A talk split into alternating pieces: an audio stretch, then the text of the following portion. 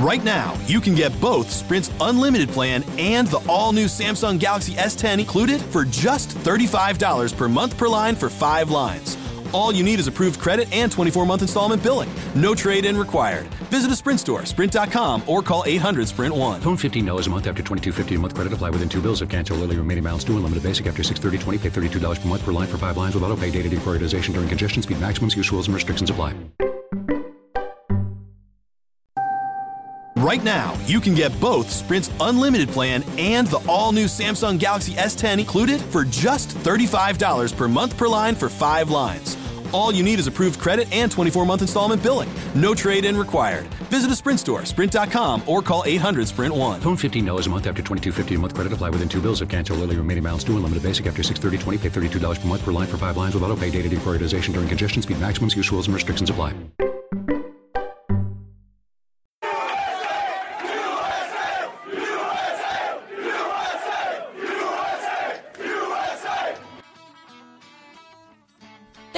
Listening to Uncle Sam's Soccer Podcast, keeping you up to date with the latest in American soccer.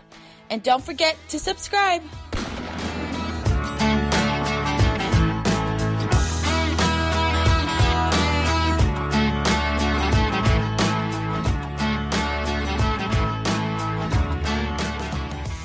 Hello, everyone. Welcome to Uncle Sam's Soccer Podcast. My name is Stephen Jodarand, and joining me, as always, Jake Watroba and Armand Kafai. On today's episode, it's part one of our conversation with Alexi Lalas as Gregg Berhalter makes it three for three, Tyler Adams plays right back, and Wil Trapp finds a role. Come back tomorrow for part two of our conversation with Alexi. Listeners, if you haven't done so, follow us on the Twitter machine at UncSamSoccerPod. We always enjoy and appreciate your feedback and comments, so continue to send those in. You can find the show on any major podcast platform, so make sure you hit that subscribe button and leave us a five star review. Now, let's get to today's episode.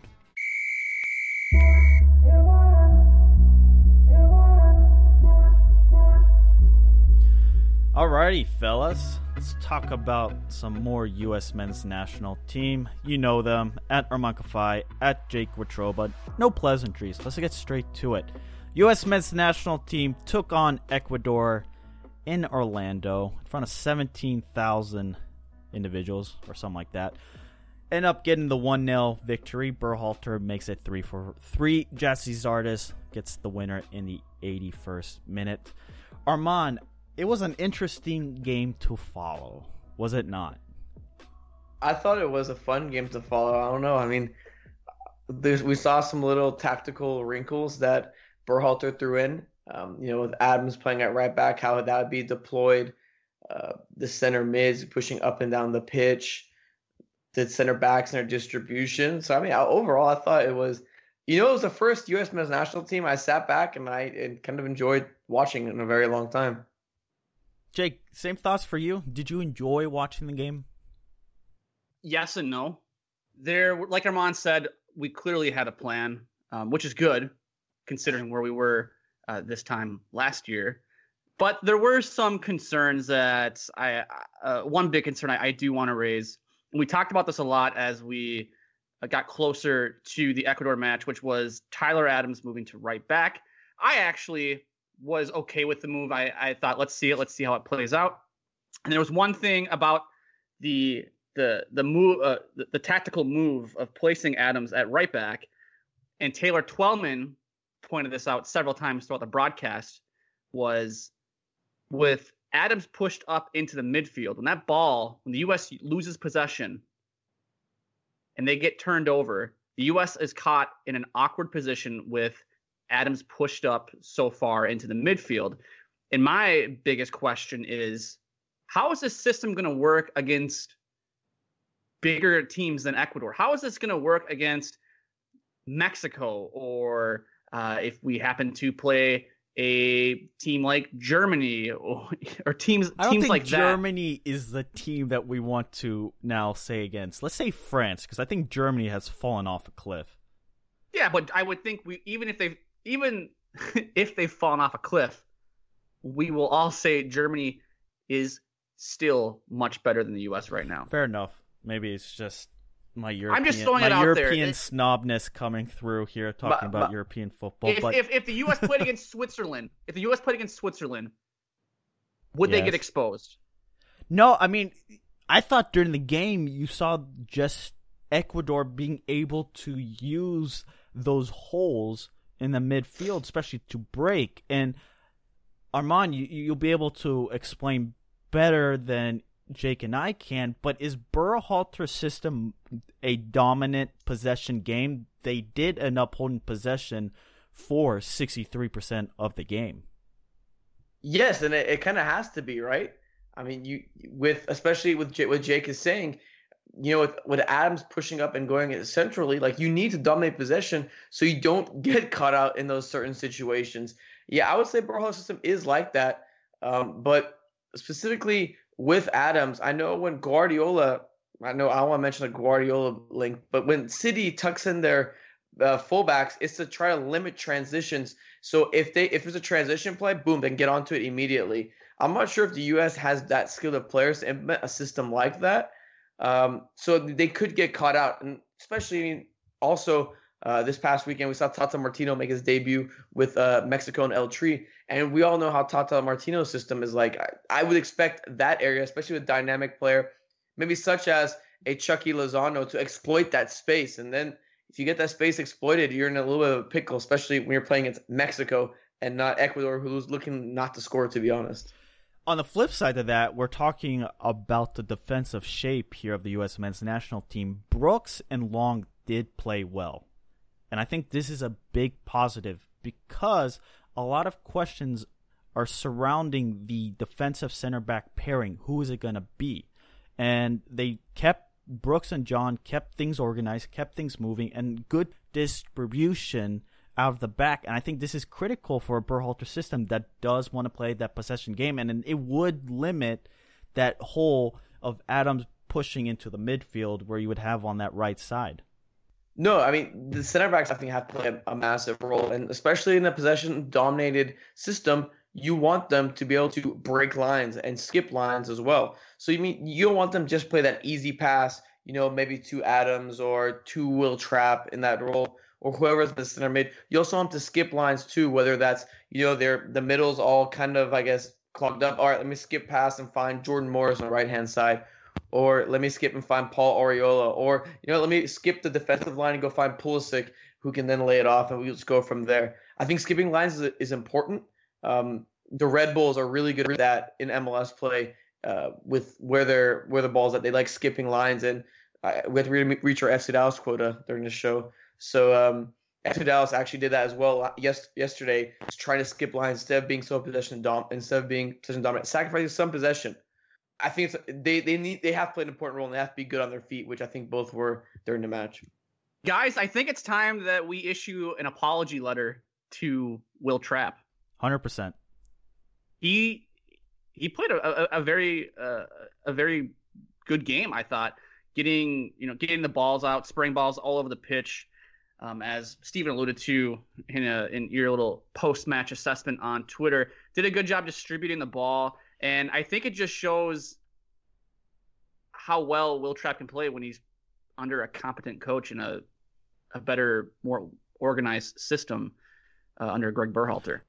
Doesn't it justify Berhalter's decision of calling up who he did?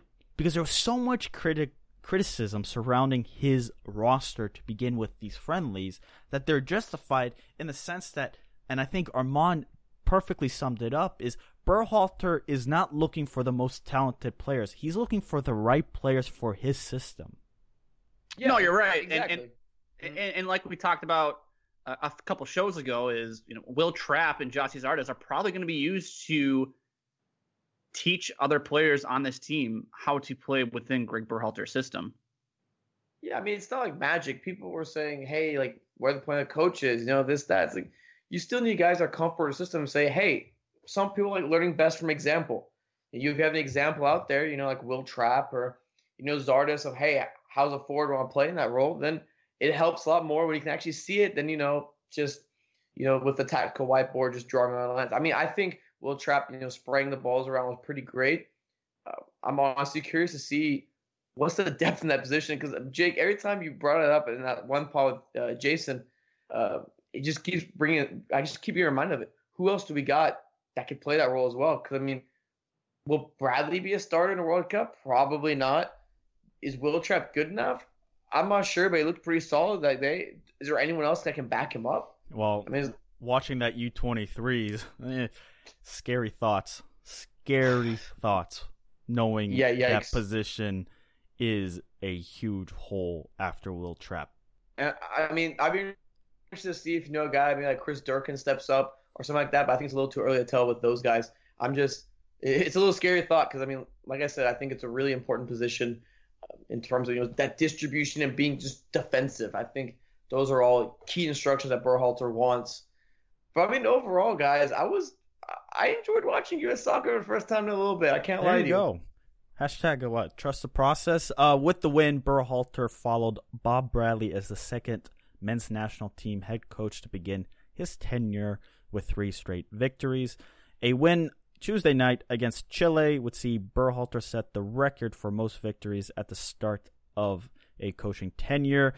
It's a little bit of a flawed statistic when you're playing Costa Rica, Panama, and Ecuador. It's not necessarily some of the powerhouses within world football, but I'm sure the Federation took note and wanted Berhalter to get on some easy victory, so I think it would calm the fan base. Guys, before we get to Alexi Lalas, start going around with Jake. Biggest concern coming out of the Ecuador game? Well, my biggest concern, I guess, would be what I alluded to earlier was just the the decision to move Tyler Adams to right back and what that means when the U.S. turns the ball over in possession. Like I said, I just I'm concerned with what what this team is going to do when they play a better opponent and how they're going to react to a better counter-attacking team than Ecuador. And if that means maybe you are forced to play DeAndre Yedlin as the winger so he can get back and cover for Tyler Adams when he when the ball gets turned over and he's stuck in the midfield, and I think that also probably create some problems on the attack too. So we'll, you know, definitely have to wait and see how that whole thing plays out. Yeah, the biggest concern for me was Weston McKennie's injury. To be honest with you, it was a nasty yeah. Ankle sprain. Some ligaments allegedly have been, you know, affected. Uh, hopefully he's okay for the Gold Cup, but losing a guy like him, especially getting valuable club minutes at a team like Schalke in a very high pressure situation in the relegation zone, um, they, those are really big moments for him to learn and it sucks that he got injured in uh, on that on that play. Uh, my concern is where the goal is going to come from. I I think I'm going to pound this drum for a while. We are still very uncreative in the final third, and finishing. We need finishers, and right now we have somewhat creators. We just don't have any clinical finishers, and until we find that position or that player to fill in that position, it's going to be concerned because there are games where you could dominate possession for 60, 70% of the game, but if you can't finish, it all goes to waste. So we'll see how it is. Up next, Alexi Lalas.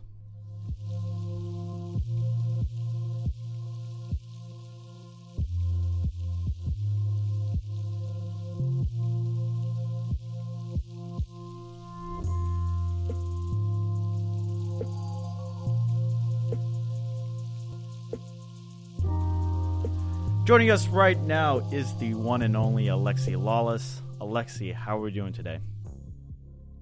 Gentlemen, uh, greetings from Los Angeles. Uh, what am I doing today? I have some AYSO in my future, and I'm sitting here in my office working up uh, a new batch of uh, takes for the week, including a uh, little rant on uh, the U.S. men's national team as it gets back again under the Gregg Berhalter era.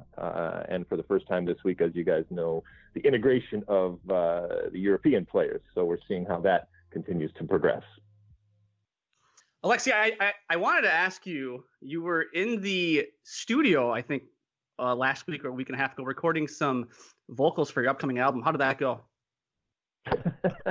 it's good. It's good. I, uh, I I feel I have a responsibility um, to provide uh, content when it comes to my music to all three people that buy it, um, including uh, my mother. Um, although at times, at times she's my worst critic, so I don't even know. Maybe it's only two. But yeah, so I'll put out another album this summer. I'm in the middle of uh, finishing it up here. So I was doing some vocals last week. It's a, a labor of love, something I continue to do. Just straight ahead pop rock, put it in your uh, in your car, put the windows down, drive fast, and, uh, and and crank it up. So that's that's what I that's what I do uh, to relieve myself if there's ever any time of uh, uh, of stress or consternation when it comes to life and uh, and my real job. Oh, that sounds exciting! Can't wait to listen. But Alexi, let's talk about the Ecuador game. Here in the first segment, we're discussing Tyler Adams playing that right back position. Overall, what were your thoughts about that?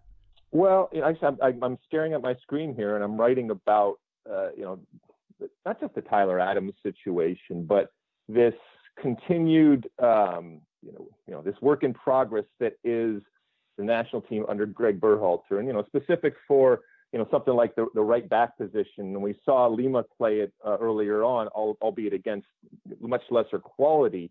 And you know, this whether you agree or not with Gregg Berhalter, I think we all have to at least respect the fact that he's been pretty clear and upfront and very public about how he wants to play.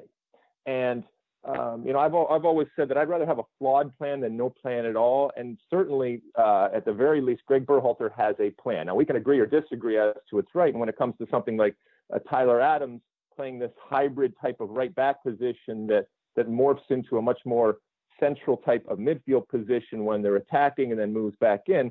Um, you know, that's that's interesting to me. I don't know ultimately how it works out, but I think he's not alone in terms of now trying to understand exactly what Gregg Berhalter wants, and it's Gregg Berhalter's responsibility to both explain it to, to Tyler Adams, and uh, you know I don't think we got a whole lot out of the uh, the game the other day as to if this is going to continue on, but uh, uh the other part is to make sure that that Tyler Adams, if it's Tyler Adams or anybody else, buys into it. And I'll, I'll give you a little uh, preview of what I, you know, the question that I'm asking this week on on my podcast is uh, the State of the Union is what happens if we find that the system that Gregg Berhalter is implementing doesn't necessarily complement all of the let's say much high profile, much more high profile players like a Tyler Adams, like a Weston McKennie, like a Christian Pulisic. Is that is that okay with people if you start to say, well, you know what, just because they're making a lot of money and they're playing at the big leagues in the in, in the world, if they don't fit the system, is it okay to look at somebody else? Is it okay, even dare I say it, not to have them involved? Now, I still think that guys like Tyler Adams are still going to be involved, but it does bring up a, an interesting question as to is, uh, you know, I always say that the national team isn't about the best players, uh, it's about the best collection of players. And with this new system and his ability to articulate it very publicly, everybody understands what it is. And it might not be the players that we put on a pedestal that ultimately make this system go. So that's what's going to be fascinating for me as we go on, not just in these upcoming games, but obviously as we get into the summer where it really matters in the in the Gold Cup and we start to really judge Gregg Berhalter and we start to really judge this implementation of this system uh, going forward. So it's just it's a fun time and a really interesting time I think right now to be watching this U.S. men's national team kind of come to you know come into being under Gregg Berhalter. Alexi, you somewhat stole my well, not stole my take, but we have we have similar thoughts. My question is Berhalter, as we see his game plan here, and and that as that progresses, is is his plan A maybe too complex? B, do the players not fit the system? I, I wonder how this is going to work out, and is he going to you know be flexible and change it to the players, or is he going to select the players for his plan? Yeah, I mean, I think I think we're looking at somebody that's a true believer, and you know, I've known Gregg for for years, and uh, you know, I love the fact that he is a true believer. I mean, if you don't believe in what you're doing yourself, then nobody's going to believe in it.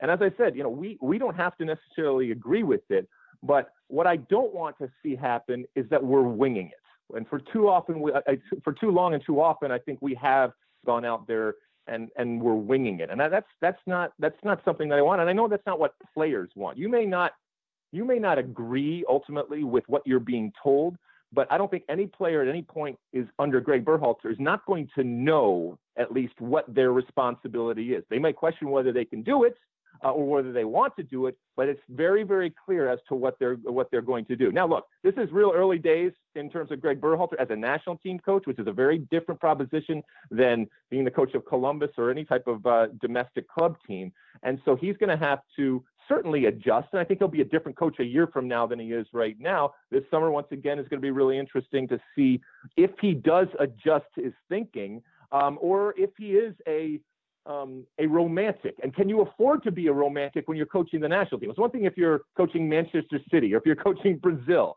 You can afford to be romantic and you can afford to stick to your guns at all costs and, and with what you believe is true. But when you're playing, you know, when you're a coach for the U.S. men's national team uh, in 2019, it gets a little bit more difficult to do that and to stand on principle when ultimately we judge results. I mean, the game the other day, they won, and they have not lost yet under Gregg Berhalter, and that's that's a good thing. Results are, are, very important, even though we try to peel it back and say, well, they're not the most important thing. We have to see what this process is all about right now. But ultimately, you're getting results, and I know not at times it's not always pretty, but I think the bigger picture is are they working and and progressing and evolving and getting better at what we think this Gregg Berhalter system uh, has come to be defined as?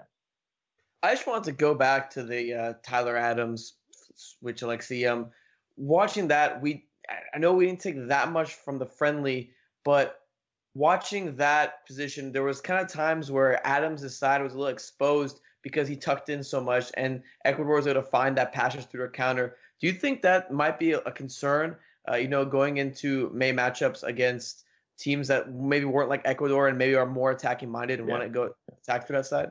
Yeah, I mean, yeah, and that's the you know that's the danger. And look, Gregg Berhalter understands this, and I think the team understands that they were playing against a team that had that wanted no part in attacking, and that's going to happen. That's going to happen uh, going forward, especially in Concacaf when we know we're going to face some inferior competition, and we're going to be asked to break down a team. Now, the danger will be if and when that team comes about and they have the ability to counter, and they're and they're much more deadly in terms of that, just taking one or two opportunities that they get. And when that space does open out and it becomes more of a three in, in, in the attacking, and then that transition happens and that space is open, yeah, I mean that's that's what's fun right now of seeing this is how how Gregg Berhalter is articulating it, how how the different players play it, whether it's you know, earlier this year we saw Lima play it, but uh, now we've seen a Tyler Adams play it. Does DeAndre Yedlin ever get a chance to kind of go back and say, yeah, I can still do that, or does Gregg Berhalter, as he's as he's made mention over the last week, say, no, I see him as a much more attacking type of uh, uh of option. So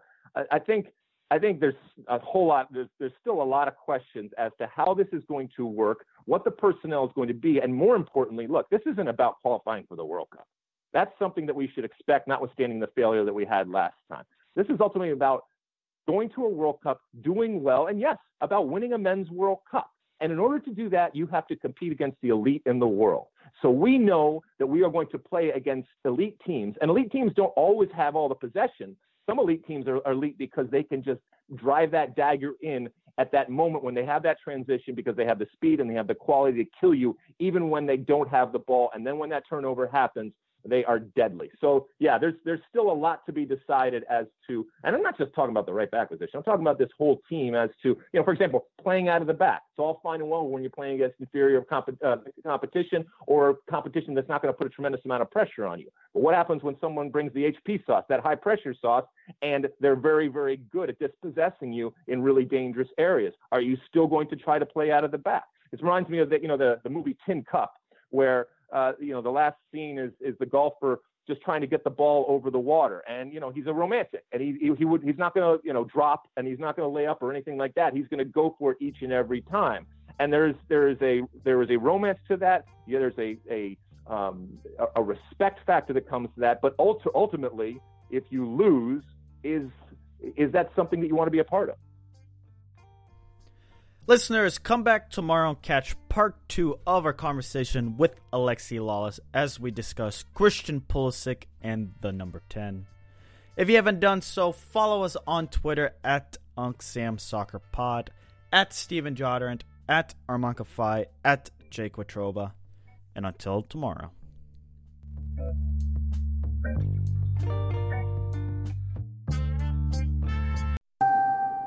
Right now, you can get both Sprint's unlimited plan and the iPhone 10R with its amazing camera included for just $35 per month per line for five lines. All you need is approved credit and 24 month installment billing. No trade in required. Visit a Sprint store, sprint.com, or call 800 Sprint 1. Phone $15 a month after monthly credit supplied within two bills. If canceled early, remaining balance due. Unlimited basic after 63020 pay $32 a month per line with autopay. Data deprioritization during congestion. Speed maximums, use rules, and restrictions apply. Right now, you can get both Sprint's unlimited plan and the all new Samsung Galaxy S10 included for just $35 per month per line for five lines.